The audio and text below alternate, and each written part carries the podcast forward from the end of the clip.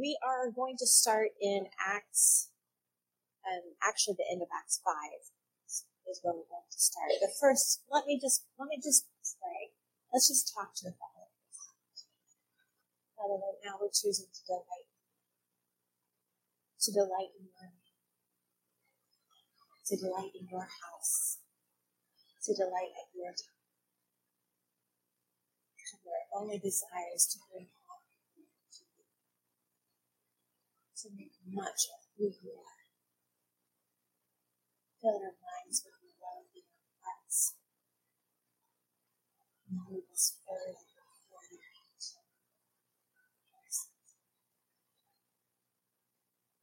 We believe that into us.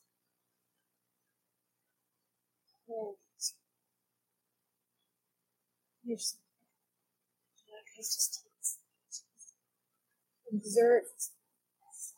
Okay, we're going to start in Acts 5, verse 41. Acts 5.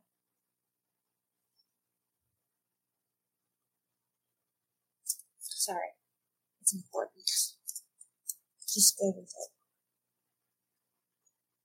it. Acts 5, 41. The apostles left there rejoicing. Where is there? Who remembers? Where did they leave rejoicing? The St. Peter. They had just been brought in. Remember, they had the, the miraculous escape and they were found the next morning still talking about Jesus. And this infuriated. Can you imagine? Like you think you've just caught the rascals and, and, and you have the upper hand they didn't just disappear. Their their cell was locked, but they were not in it, and they were found still preaching goodness. And um, they're brought before the Sanhedrin, and um, they could find nothing wrong with these people, and they certainly cannot refute the miracles that are happening. Oh, to be incensed by the glory of God.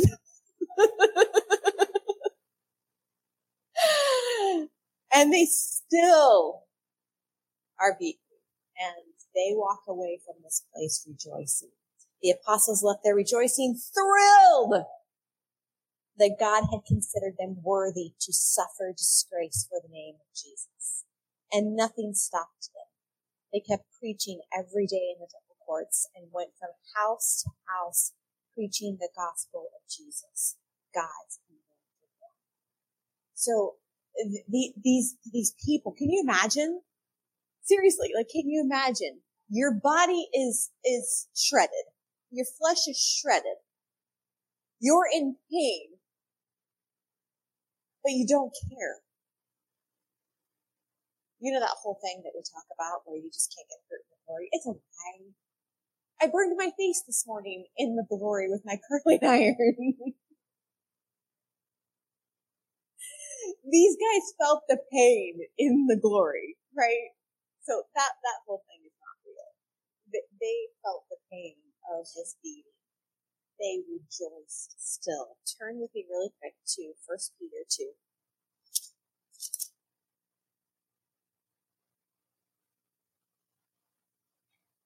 Starting in um, verse 11. Are you there? Okay, First Peter chapter two, verse eleven. I'm reading out of the Passion Translation this morning, just so you know, in case you're wondering. My divinely loved friends. First, I want to tell you, just for some background information, I know you can put two and two together, but I want to draw attention to it. This is Peter. He knows what he's talking about. He has been we just talked about being. And he left there rejoicing. Okay? That's really important background to have. My divinely loved friends, since you are resident aliens and foreigners in this world, I appeal to you to divorce yourselves from the evil desires that wage war within you. Wow. I appeal to you to divorce yourselves from the evil desires that wage war within you. Huh. That's something that should be curious to us. What is this evil desire that's waging war inside of me?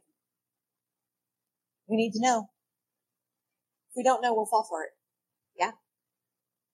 So we're not going to break that down right now, but I want you to remember that so you can consider it as you go. Verse 12. Live honorable lives as you mix with unbelievers, even though they accuse you of being evildoers. For they will see your beautiful works and have a reason to glorify God in the day he visits us. In order to honor the Lord, you must respect and defer to the authority of every human institution, whether it be the highest ruler or the governors he puts in place to punish lawbreakers, and to praise those who do what's right. For it is God's will for you to silence the ignorance of foolish people by doing what is right. I love that. It's God's will for you to silence the ignorance of the foolish by choosing God.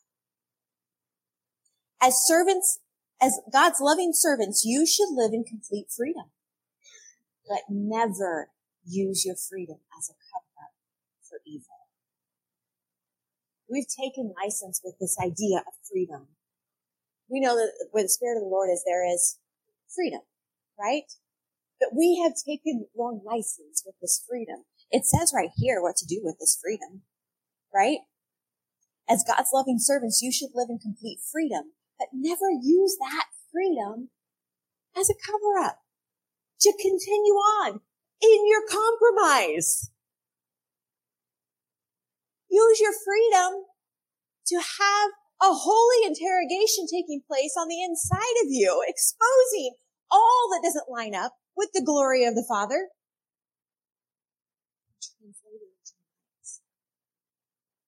That's the freedom that they're talking about.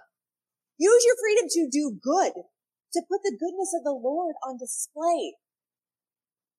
Because you've allowed him to do the work. Most of us have lived the outside of the cup Right? We show up in appearance, but there is so much turmoil going on inside. We're not using freedom the freedom that Christ gave for. Verse 17, recognize the value of every person and continue, continually show love to every believer. Live your lives with great reverence and in holy awe of God. Honor the rulers.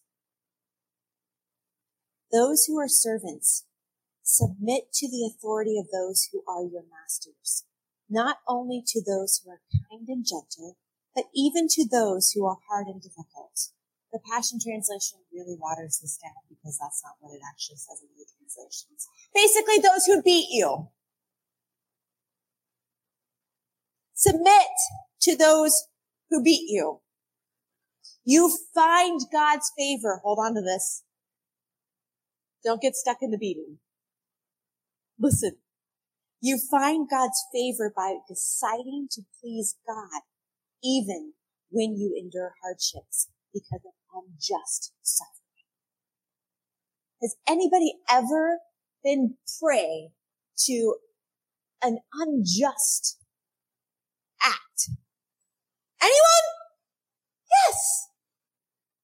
We have all felt the sting of injustice. We actually live in an unjust world. The system of justice is actually injustice. We've all felt this. We know what it's like to be wronged. And what God say?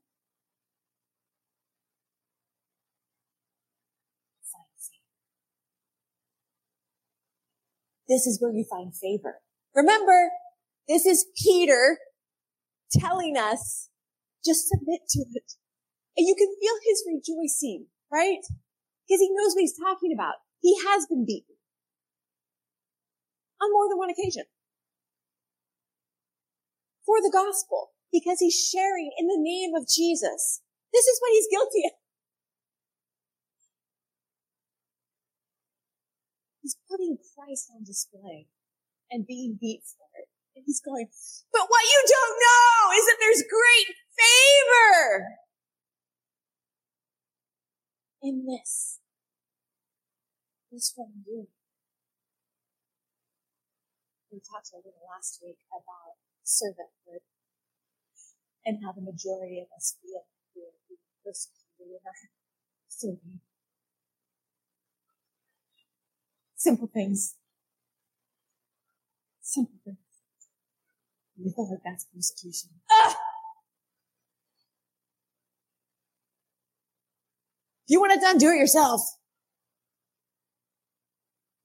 You know what I'm talking about. We're ridiculous. We, we don't experience the favor. We think the favor of the Lord is a big parking spot. Sorry. We're, we're killing holy cows this morning.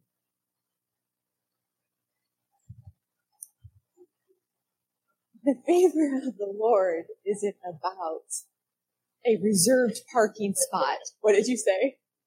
Oh. I have managed to offend. Surprise, surprise. Thank you. What does this favor feel like? I wonder. Because you have heard that because we've been mistreated. I'll give it. That's not the same. And it certainly wasn't.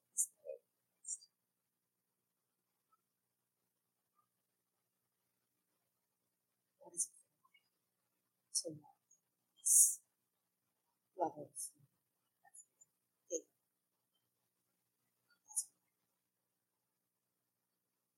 And we won't know because we don't what it is that we really need It's not because it's not come to the altar saying prayer so that you can be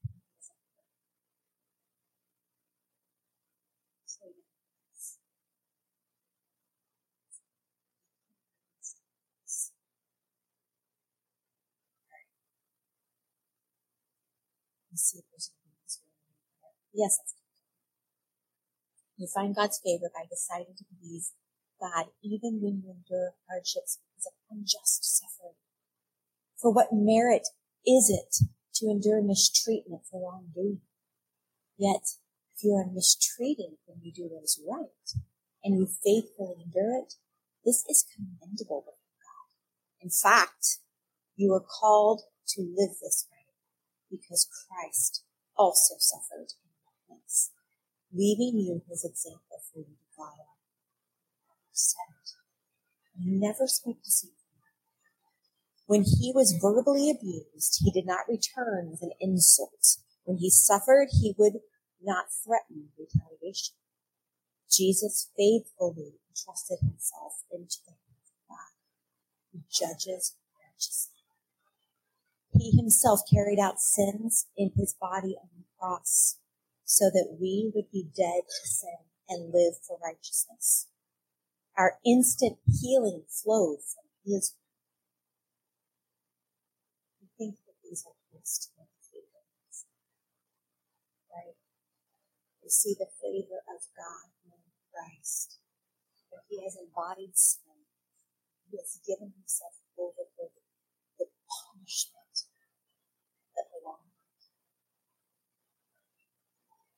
His blood is His blood for those who are true. You were like sheep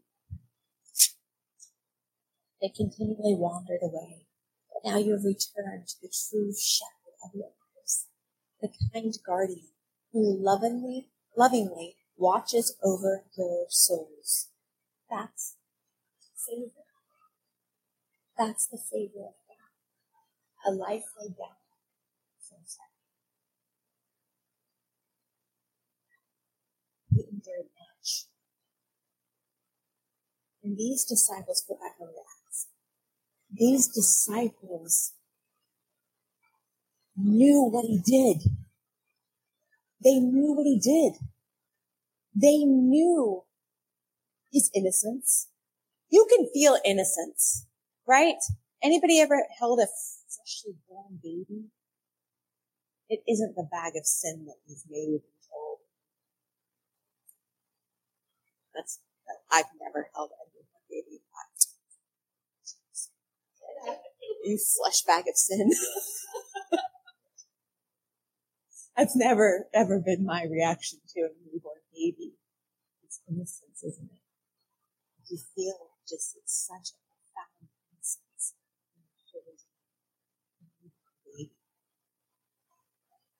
Innocence permeates. So the disciples knew of his innocence, and yet he, right, gave himself as a ransom for all. All, right? For all to be able to experience love.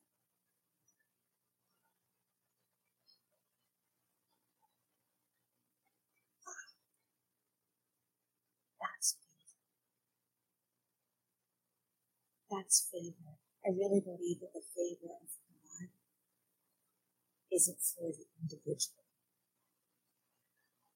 favor covers. Favor. So if I believe, sorry, if I believe that favor is about a parking spot at a grocery store, I know it's just like the thing that's on the front of my mind. It's because it's what we use. We think that favor is a good parking spot. I don't care if you stop. Although it would probably be good for us to walk.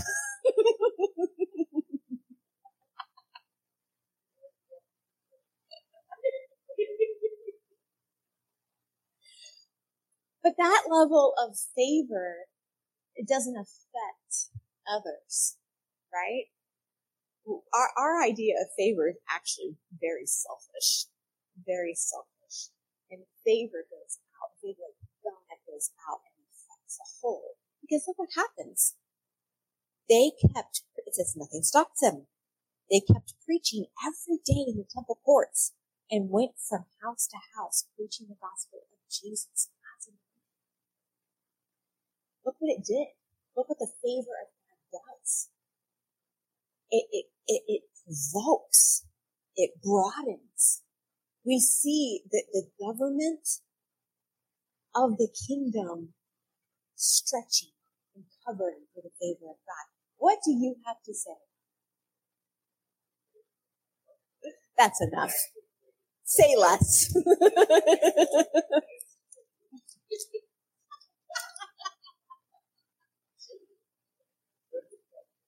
God is teaching me to judge fruit, and I am.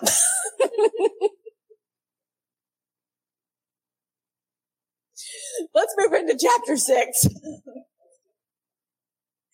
During those days, the number of Jesus, Jesus' followers kept multiplying greatly. But a complaint was brought against those who spoke Aramaic by the Greek speaking Jews, who felt their widows were being overlooked during the daily distribution of food. Now we know because we studied this on Wednesday together that, that it's talking about the Hellenists and the Hebrews. And these were people that, that did not they were not permitted to go into the temple. These people were kept out. They were not allowed in the temple, right? They had their own synagogues and they had their own priests.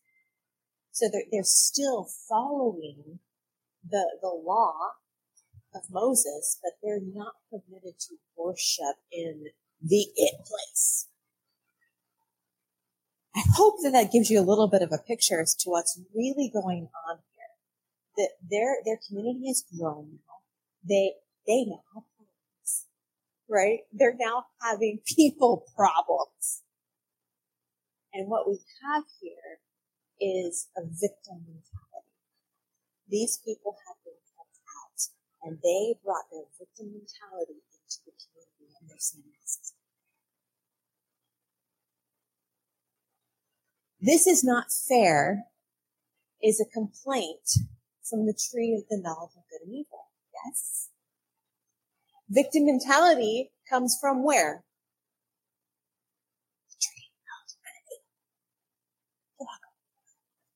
It's not.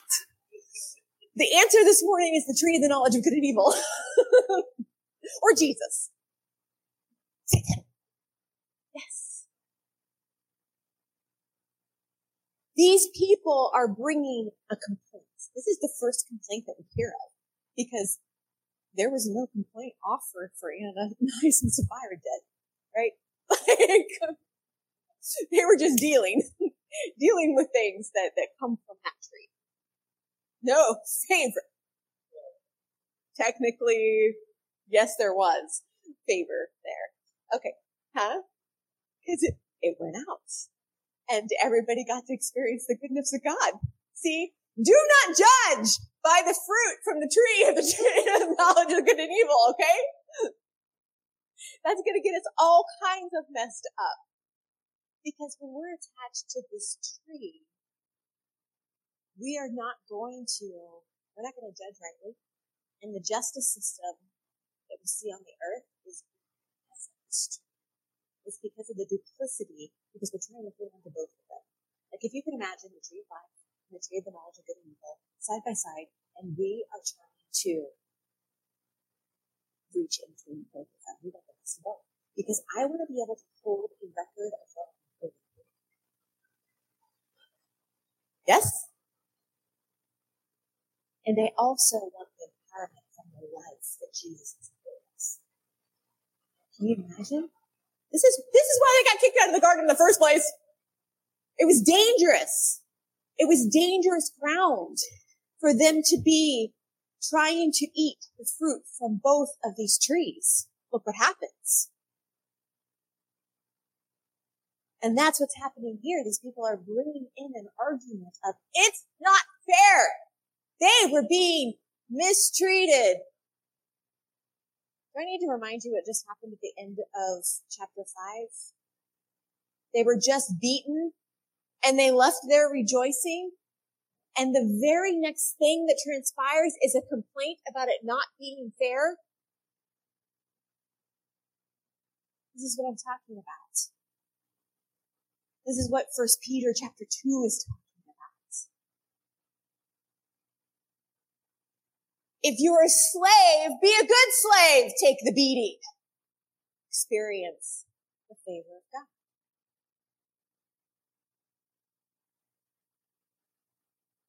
But what we've done is we've watered it all down to the point where we form councils over the mistreatment of this thing. we coddle the victim mentality and attempt to create doctrine to fix the the injustice that's brought about by way of the victim mentality, which really could be filed under orphan. Crazy. Crazy. So their argument reveals their victimhood, right? Here's what I'm going to say. Do not trust your narrative. Take it captive as if it is a treacherous beast that is willing to side with a murderer. I'm going to say it again. I wrote this one down. Do not trust your narrative. Take it captive as if a treacherous beast willing to side with a murderer. Your mind without submission to Christ pursues the death of the darling of heaven. Your mind, without submission to Christ, will pursue the death of the darling of heaven. How do I know this? Crucify him! That's how I know this. If you have not yet heard that phrase in your voice, you have not been honest. Because that's what we're capable of. in our fallenness, that's what we're capable of. When we allow ourselves permission to remain in fallenness and not allow that holy interrogation to take place and get rid of the rotten fruit, we are capable of putting the darling of heaven to death. And this is why the church has become a complexity of hoops to jump through. It's because we've created a doctrine around fruits and tree We've allowed it to remain. And then you end up with entire movements falling because they were built on faulty We haven't taken sin seriously. We haven't judged the fruit. We've used manipulative tactics to garner the favor of man and haven't cared one iota about the favor of God. The favor of God and the fear of the Lord are tied. That's why we can't use a parking space and call it the favor of God. We can't. We can't do that because the favor of God and the fear of the Lord move together. They just do. All right, let's keep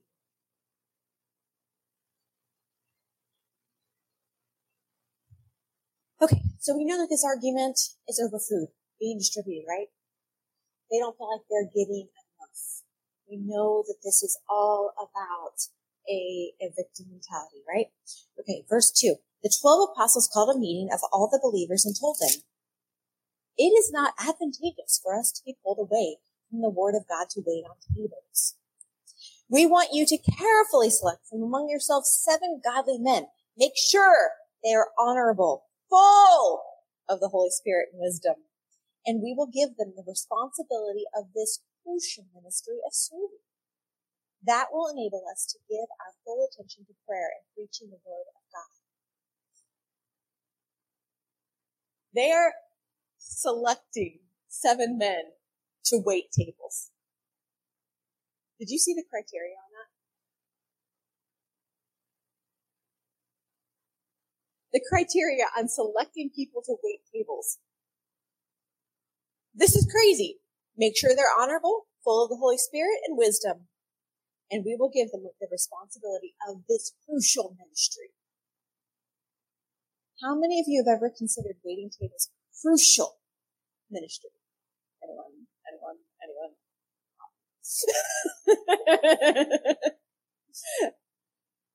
it's not something that we put a lot of value in. Can we all agree with that? There's not wide value put on waiting tables. It's not something that we would be like, I am yearning for the chance to wait on tables. Like that's not how we think in our Western Christianity. We just don't. But look at the look at the criteria that the apostles are putting on. This is this is a big deal. And it got me thinking about the different things that, that um, I have read about um, Brother Lawrence. Anybody familiar with Brother Lawrence? There's a book called Practicing the Presence. And this man, his story is fascinating because he spends his the majority of his life, and they say that he considered himself a um, a clumsy man. And I don't know exactly what that means, but I have a feeling that it was more than just physically falling down. I think he was clumsy in sin. And when he was, I think, 40 or 50 years old, I can't remember which, is when he decides to check himself into a monastery to, to keep his clumsiness in check. And, and he thinks this is just going to be the fast fix. I'm going to give myself to God fully, completely, and, and I will just be uh, capable of serving in the way that I know he to be served, which is awesome. But he ends up being the cook. He ends up being the cook in the monastery. And his first years, he was so frustrated by his position. But that quickly changed for him because he began to understand that there is no sacred space where you go off to to meet with the Father. You can practice his presence anywhere. And he does. Listen to this quote. Men invent means and methods of coming at God's love. They learn rules and set up devices to remind them of that love. And it seems like a world of trouble to bring oneself into the consciousness of God's presence. Yet it might be so simple. Is it not quicker and easier just to do our common business wholly for the love of Him? Nor is it needful that we should have great things to do. We can do little things for God. I turn the cake that is frying on the pan for love of Him. And that done, if there is nothing else to call me, I prostrate myself in worship for Him, who has given me grace to work. Afterwards, I rise happier than a king. It is enough for me to pick up but a straw from the ground for the love of God. I began to live as if there were no one save, save God and me in this world. This is a man who has learned to, to be in the presence of God, no matter what it is that he's doing. Who, who, and we've talked about this, you know, I told you my story where God would tell me, like, hey, pick up that piece of trash and throw away. And Brother Lawrence did these things. He, he, would, he would do these things as an act of love. And if there were time, there was nothing left to do but lie up straight and bask in the glory of God. And these men, these seven men that were selected, saw it as a great privilege to practice the presence in this. Stephen in particular is not seeing this as a disadvantage. He's not even comparing himself to the apostles. He just steps in and becomes the apostle of the tables, of the widows.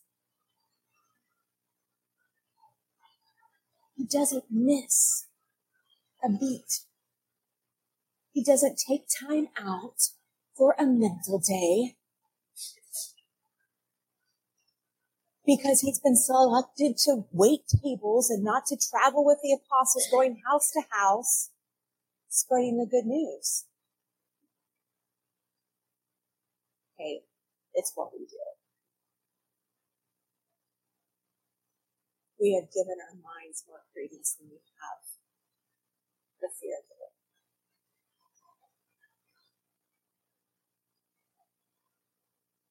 Stephen needs hope in this moment.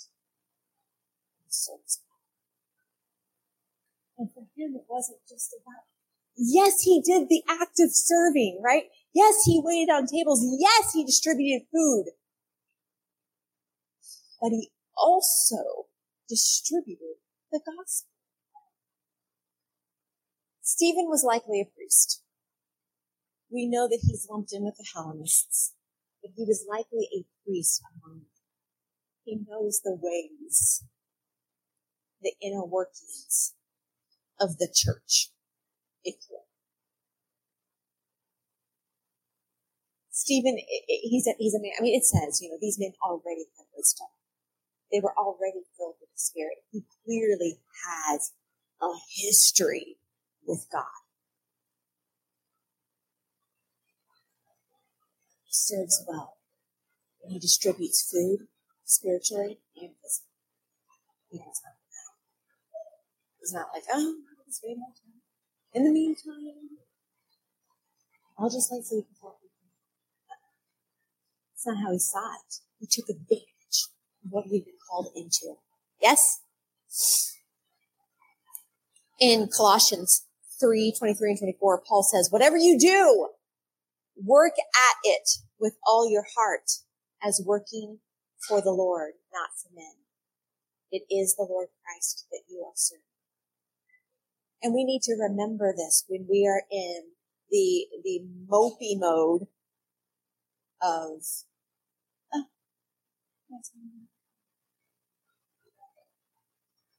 I was thinking of Eeyore, actually.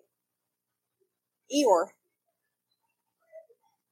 Eeyore could never make it to anything before it happened.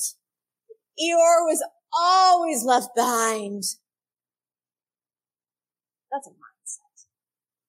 That's not a personality. That's not character. And that is certainly not fruit. Have to learn us. In my early days of learning to serve God well, children's church is what I had.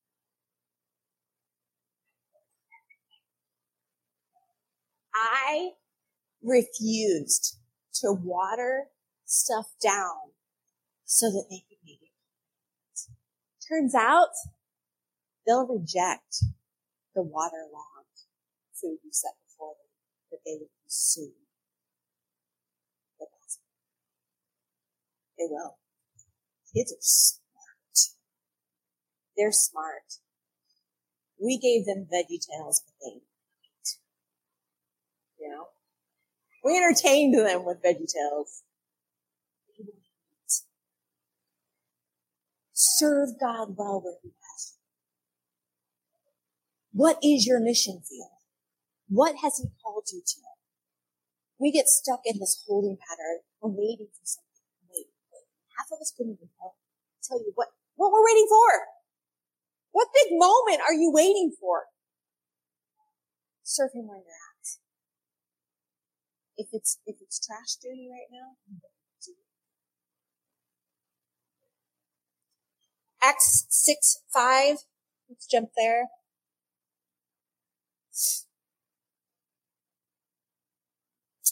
Everyone in the church loved this idea, so they chose seven men. One of them was Stephen, who was known as a man full of faith and overflowing with the Holy Spirit. Then they chose six other guys who I'm not going to even attempt to say their names. All seven stood before the apostles who laid their hands on them and prayed for them, commissioning them to do this ministry. This is huge. This is a huge moment. We have them laying hands on seven men, commissioning them to go out and do the work of the ministry of Jesus Christ. Do you remember the sacrificial system that they were called into in the beginning of the Christ? What would they do? Yeah, but what would they do before that? They would have to lay their hands on those animals and transfer their sin to those animals before they were killed. This was their act of laying hands on. They knew there was a transference taking place, so they would lay their hands on these animals, transfer their sin onto these animals, and when they were killed, so was their sin. But now, where these guys are at, we've already had the perfect lamb, right? He's already given up his life.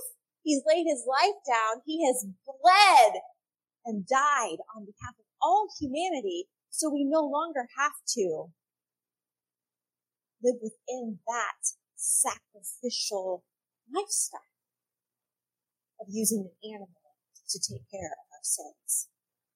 So these guys, they're taking the same model, but they're using it to spread the gospel. Now, all of us in this room, and it's firsthand, that all of us in this room have experienced somebody laying hands on. I have. And there's a thrill and there are goosebumps that come from that. Sometimes tears. Sometimes there's even deliverance that comes from that.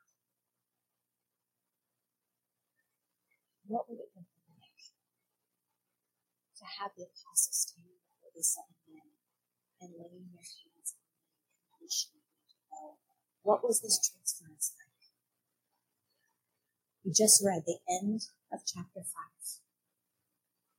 These men are just beaten and they go out rejoicing.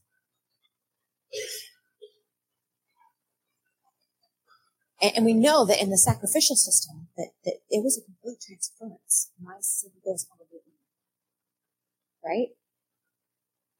And so when they're standing there and they're laying hands on them, them, the fresh encounter that they have with the Lord is what is being left on them. The pleasure of suffering for Christ. It's what they're, it's what they're experiencing. And you can see this played out in what it is that Stephen does next. The people are mad at Stephen. Why are the people mad at Stephen? Because he's bold and his wisdom is an affront to the religious community. And he's doing miracles. There are signs, wonders, and miracles that are following this man. And he's just been commissioned. He's just a man that waits tables.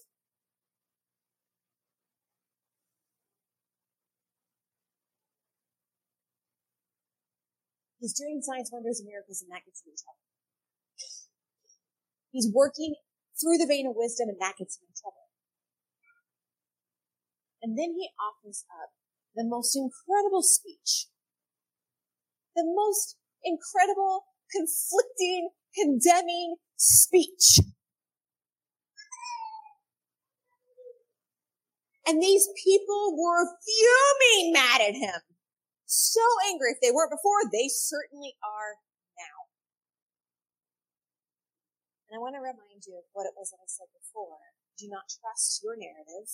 Take it captive as if a treacherous beast willing to side with a mother. Your mind without submission to Christ pursues the death of the darling. This is what's going on. Stephen models himself after He stands there with boldness and with wisdom and just lays it all out for them. And even when they decide he's still worthy of death, they pick up stones and they start hurting them. And Stephen's response to that is, Father, forgive They don't know what they're doing. Father, forgive them. They don't know what's happening here. Father, let my life reveal you. And I'm afraid what we have been transferring one to another isn't the pureness following after the suffering It's not a transference of a lifestyle of being a living sacrifice. It's probably more like to, I got a front row parking spot.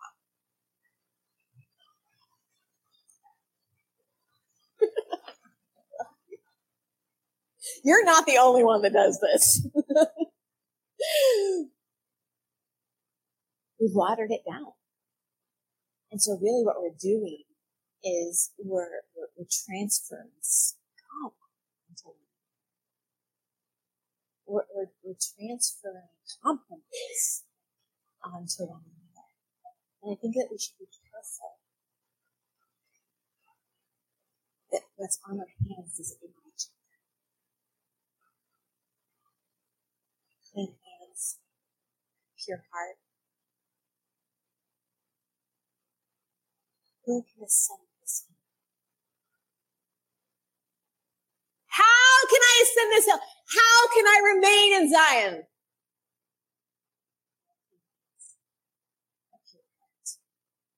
How can I make sure that people are, there's scripture, and this is, I love this scripture, it's talking about the stream of people that are flooding Mount Zion. How does that happen?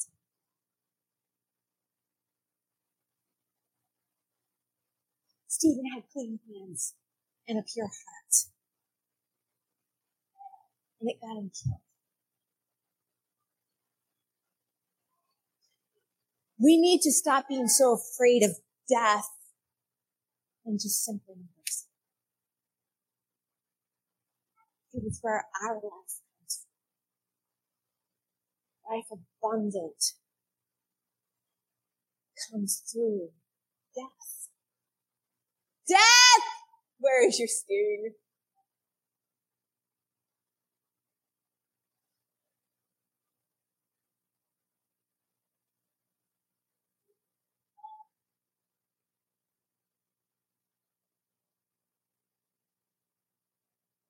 Jump down to Acts 6.15. Every member of the Supreme Council focused his gaze on Stephen, for right in front of their eyes while being falsely accused, his face glowed as though.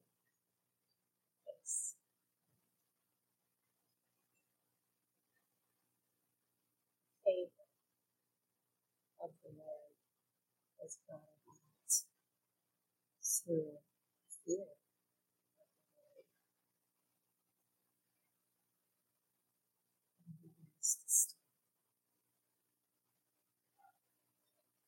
Stephen is pummeled by stones. Where do you think these people are aiming for? His feet? What? These people are aiming for his head. These people know what they're doing. Stoning is part of their culture. It is. Sick, I know. but it is. It's part of their culture and it's part of ours. We just use different stones.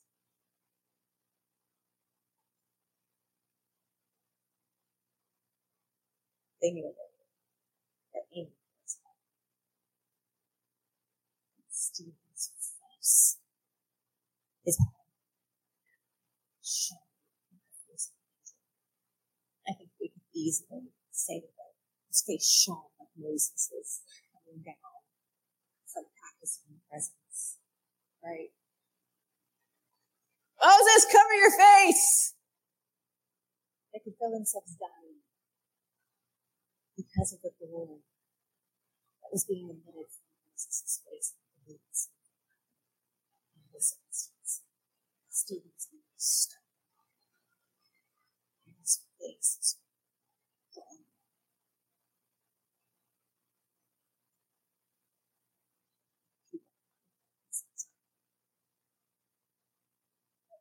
It's glory like that that going to pour out in these last days. We need clean hands and pure hearts. We cannot trust our own minds. We need the mind of Christ. Because your mind without Christ will tell you that what you're doing is okay and right. And oftentimes it's not. We need the mind of Christ. We need the water of the word to wash over us. Every hour, Lord, I need you. Right? How many of you can have a moment with God and then find yourself doing something absolutely stupid an hour later? I know I'm not alone. Every hour I need you. Every hour I need you. Got to run because where we're moving to is going to require resolute courage. Last summer, God started talking to me about raising up a generation of mothers. And I would be missed to not remind you of this because I really do think it's the call on this house. That we would raise up. And I don't want us to get stuck in the idea of being stoned or crucified or, or, or whatever, because honestly, being crucified was a capital punishment of their time. And so for us, that would be kind of lethal injection or whatever the heck this new thing is that they're doing. I don't want us to get hung up in the things that we think are martyrdom. It's being sawed in half, whether it's the long way or the short way. I don't know. There were various ways that people were martyred. If you want to know more, get yourself the Foxe's Book of Martyr. And actually, there's new um, versions of that. Um, Lisa actually got me one. Lisa, listen, let me tell you about Lisa. Lisa takes the things that God says and then she does what she can to physically represent it with a gift. It's just her love language. It is. And so on the back side of this for my birthday, she got me this book that is like the, the revised version of the of Foxe's Book of Martyr and Martyrs and and it is I mean these people knew they were going to their death and they would write letters to the towns that they were being taken to be killed and they're like, no matter how much I plead with you and tell you that I don't want to die, I want to die. You know? They knew that they were being taken to different towns because they were going to be killed for what it was that they represented. And so they would premeditate their death by sending letters to the communities that they were being taken in. Don't defend this. Like know ahead of time. I am called to do this. See, I would have to do this because I'm a chicken. I get to the top of a roller coaster and I take the chicken exit. Chicken exits were made for people like me. It's true. And that's what they were doing. They were, they were making sure that the people that would, would be there to protect them would do so appropriately. They would ask, please, oh I'm probably going to plead with you because the pain will become too excruciating. Don't stop.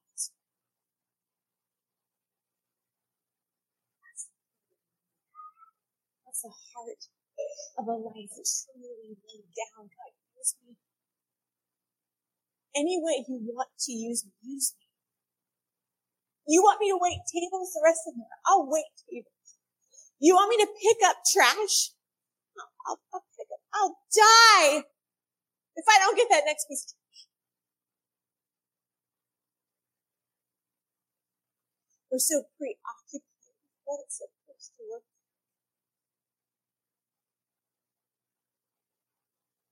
There is lamb. It's bloody.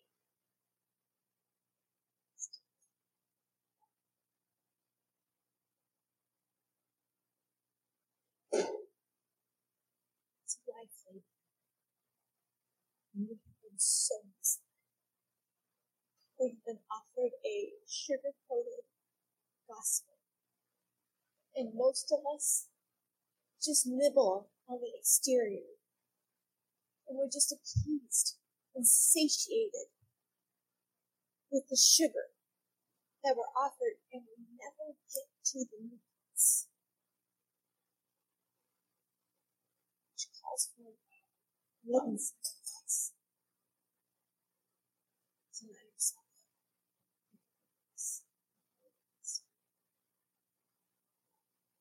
We were told that this was going to be comfortable. Choosing Christ! Make a decision for Christ! So you can be counted Then you're going to live out your days in the favor of God.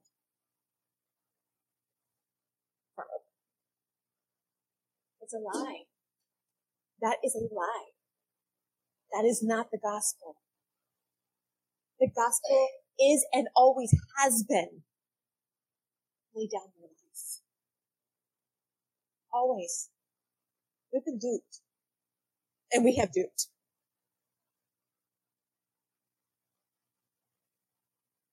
It's a beautiful lesson. Because there's no one else that worthy no one else. There's no other God worthy. No other God worthy.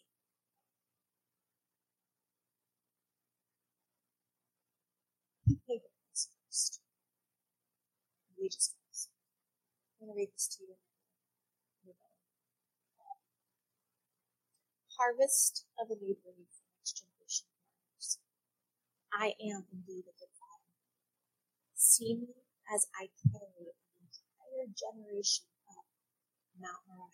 Happened. Abraham took Isaac. Those capable of counting the cost, those with nothing and everything, an age laid upon the threshing floor, whose shaft blows away the high winds of change. They are emptied of crowns, have no treasure to lay up, and are a militant crew ready for orders. Their zeal is for my house, and they know how and when to buy cost. They crave holiness and desire righteousness. A generation likened to Look at them dressed in camel skin, ever carrying costly treasure before the king. Tormenting locusts are their bread and butter, honey, They are the westwardly winds released, coming up from the wild. Altar is all they know. Their ministry is unto the Lamb. They're the wild ones of my throne. And their obsession with praise establishes my kingdom and drives out wickedness. They make straight the pathways of righteousness and they choose the narrow way. I've called out pioneers to. They are those called to lay their lives down to discover, train, and keep the fires on the altar. You have made it to the ruins, a space lost for life. Your hands, your counsel and wisdom form, mold, and make for me the next generation of leaders. Those who will boldly proclaim my word, my will, and release the power of my will.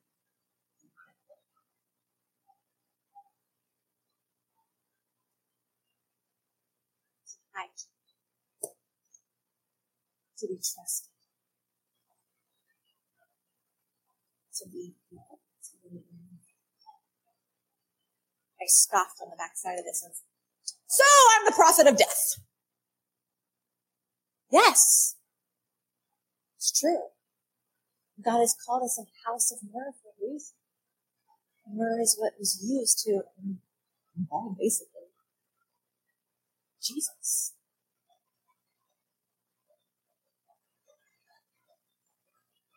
And it is the sweet aroma the Father takes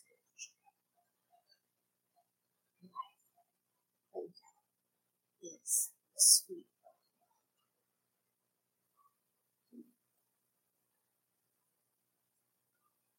So whatever sugar-free gospel you have left in you, yourself.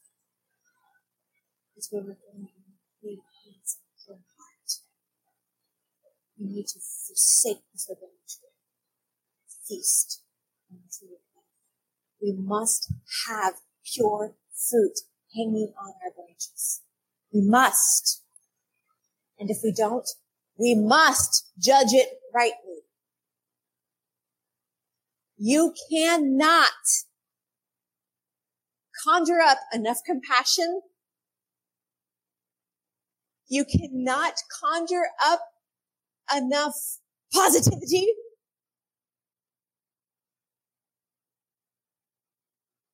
to bring about transformation only the gospel is the true word of the Lord. Not your ability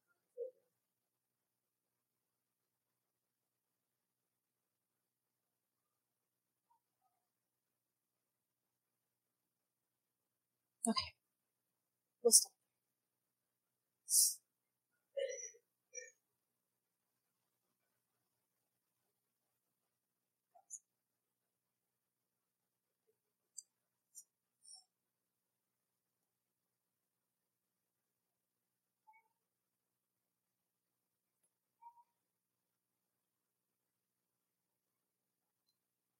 let's let's have a conversation. We've got a little a little bit of time.